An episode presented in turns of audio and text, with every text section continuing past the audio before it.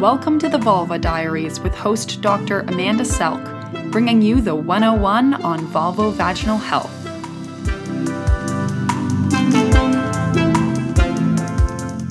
So today we have Doctor Jacob Bornstein, who's a professor of obstetrics and gynecology in Israel. He's also past president of the I S S V D and chair of the terminology committee.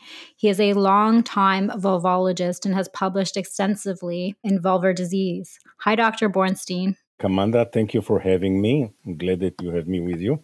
Well, thank you for coming to us today.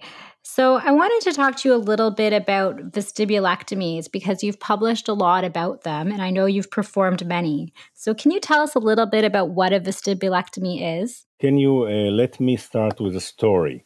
So it all started in nineteen eighty-five when I uh, completed my residency in O B G Y N in Israel. And I went to Houston, Texas, to Baylor College of Medicine, where I started my fellowship in lower genital tract disease. The first day in Baylor, Professor Raymond Kaufman, who was my mentor there, and also a long-time vulvologist and founding father of the International Society for the Study of Vulvar Disease.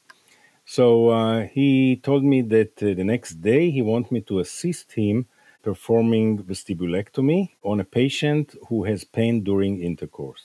Now, in nineteen eighty-five, although I was graduating from O B G Y N residency, the only thing I knew about having pain during intercourse, or what we call dyspareunia, is that it is either in the head of that woman, or maybe she has a yeast. By the way, many healthcare providers still think that dyspareunia is caused by something in the head or the yeast. I'm sure you know that. But anyway, so I was uh, scheduled to assist him on a vestibulectomy, which we performed the next day. Since then, I have performed about fifteen hundred, by the way. But still, that day, of course, I remember for many years. And nineteen eighty-five was the time when the subject of vestibulitis, the way it was called then, rose some interest. Because until then, it was presumed that the cause of pain during intercourse is indeed psychological. But it was about that time when the organic or the physical nature of vestibulitis, or what we call now provoked vulvodynia, uh, has been found. So uh, Don Woodruff and Ray Kaufman were among the first ones who performed vestibulectomy. By the way, the first paper in nineteen eighty-one was Don Woodruff, who was a gynecologist and a pathologist, and he claimed one hundred percent success with his vestibulectomies. Uh, by the way, years later, his successors in the clinic said that they had to go back and redo some of the vestibulectomies. And the reason is that Don Woodruff took only the posterior part of the vestibule during his surgery and did not touch the anterior vestibule. And in about half of the women with posterior sensitivity, about half of them come back with, after years, with sensitivity in the anterior part around the urethral meatus. So they had to redo them. So it's not one hundred percent. By the way, since then, when I am performing a vestibulectomy, I do the whole thing. I take the posterior vestibule and also the anterior vestibule around the urethral meatus. So actually, you quite understand that my procedure is a little bit extensive, I would say. Right. So that's a great history review. So vestibulectomy basically is a surgery to remove the vestibule when people have provoked vulvodynia, right? Yeah. You know, it's interesting. The vestibule, in the anatomy books, you find there may be two lines about it, but it caused so many problems and so much pain to women who has pain during intercourse. Now, the story of pain during intercourse, as I said, for years, they didn't know what's the cause. And I call it one of the shame diseases. Women sometimes are ashamed to talk about it.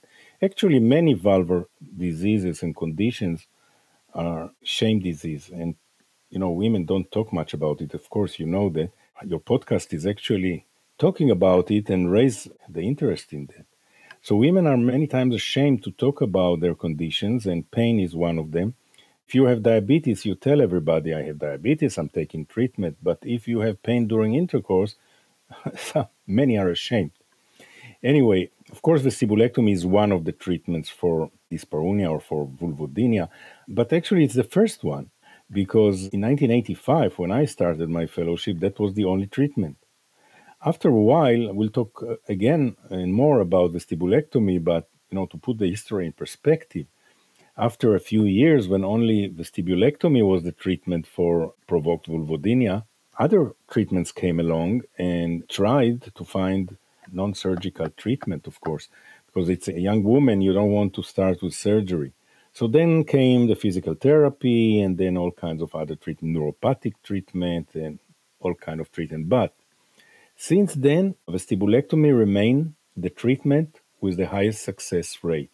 Of course, there's a price to pay because it's surgery, but that's the treatment with the highest success rate. The success is quoted at about eighty-five percent. Most of those are full recovery.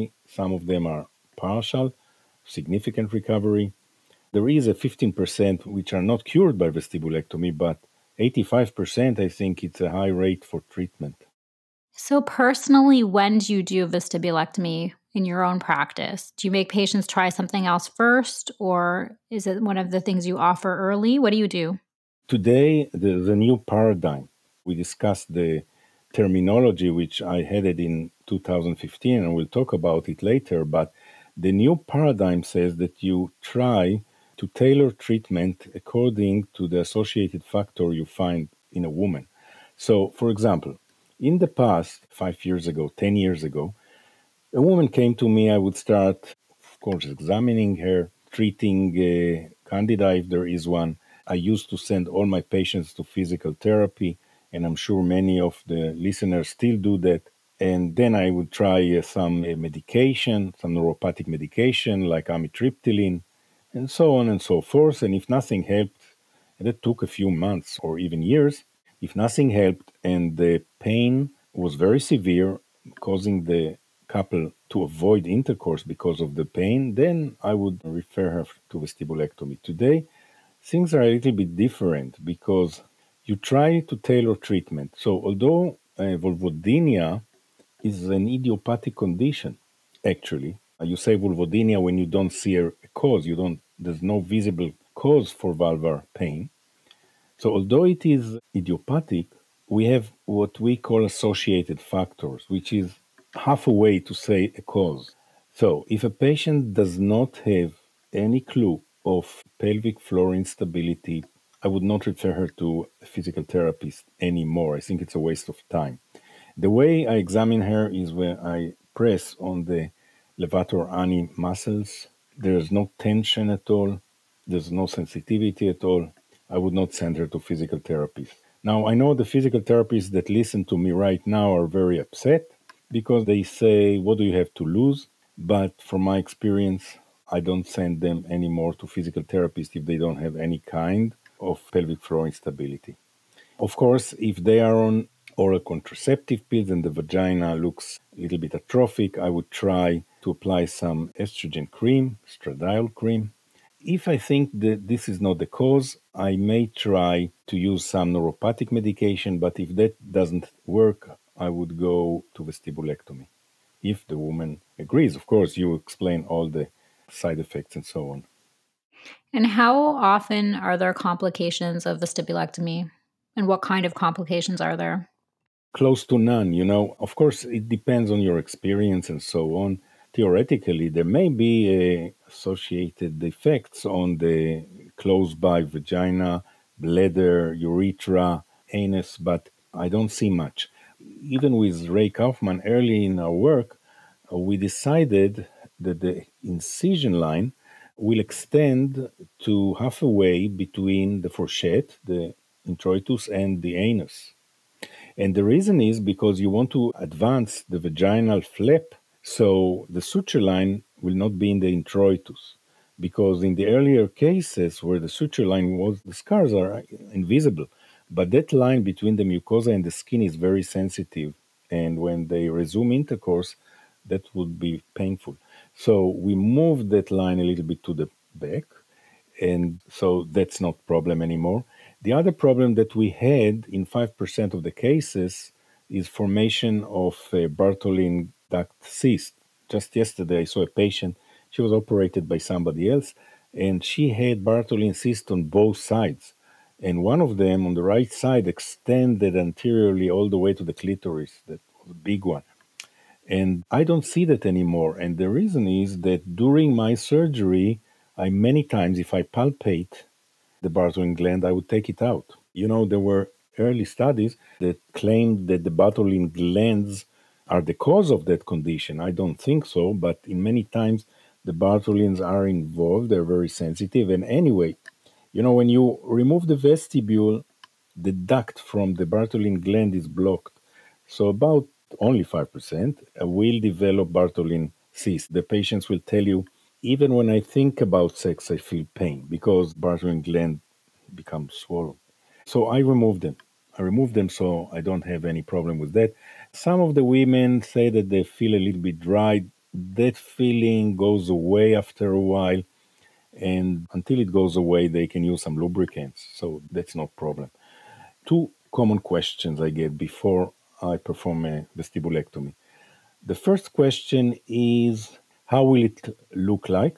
Many of them fear that the partner will not like what he sees after the surgery. Well, the truth is that most partners don't see any difference because we don't actually touch the minor labia. There is some change in the back, as I said, because we advance the vagina. Also, half of the gynecologists that will examine you, I say, will not notice difference. The second common question that I get is, will this surgery affect vaginal delivery? Will it prevent me from having vaginal delivery? The answer is no. There's no problem in having a vaginal delivery. The question comes from surgery on the vagina in women who have prolapse, uh, you know, colporrhaphy, where you tighten the vagina. And those women who have colporrhaphy, we're not happy that they will have vaginal delivery because that may tear the tissue.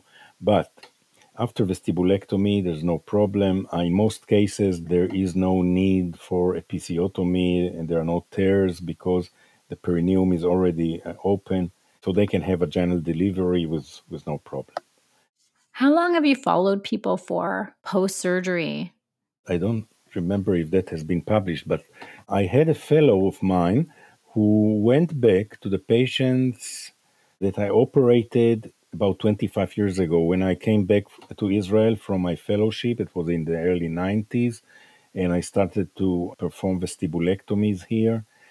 And he contacted and went to talk with the first women I operate. He gathered about thirty or fifty, I don't remember how many, uh, patients of mine. I operated about twenty-five to twenty-eight years ago. And uh, what he saw is that all these women who were successful during the first operation, the success continued. None or almost none had a recurrence of pain. So I say, if that works, it works. It won't uh, come back. Uh, you know, early on when we started to perform vestibulectomies, we found out that I can anticipate which women will be successful and which women may fail. And we found that women who had pain, not only during intercourse, but the vestibule was painful all the time, have a six times chance to fail the operation. So that condition of pain during intercourse and continuous pain together, we termed vestibulodynia. That word came from my group. As you know, that word was adopted by the Vulvar Society to describe vestibulitis, whichever. But the original paper on vestibulodynia is constant pain plus pain during intercourse. And these women, this condition is a little bit more severe. And I usually, when I have a woman who has pain all the time, not many, but some of them have pain all the time in the vestibule. I'm not talking about generalized pain. Those who have pain all the time, I can tell them that I cannot promise eighty-five percent success, much less. Problem is they may fail with every treatment. Those who are hard to treat are hard to treat with any treatment. And the second group that has less success than others are those with primary vulvodynia. Those who had pain during the first attempt at intercourse, or those that the mother says, ever since she was a little girl, she couldn't put on the jeans because it was very painful in that area. These women, maybe because of the long-standing vulvar pain or the long-standing problem with the nerves, fare a little bit worse, I would say.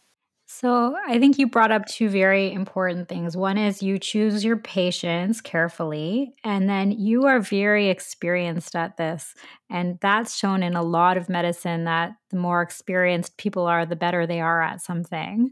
So suggests to me people need to find the right person if they're going to have the surgery, because if people are only doing a few a year, they probably don't have as good outcomes, and they tend to be more negative towards doing the surgery.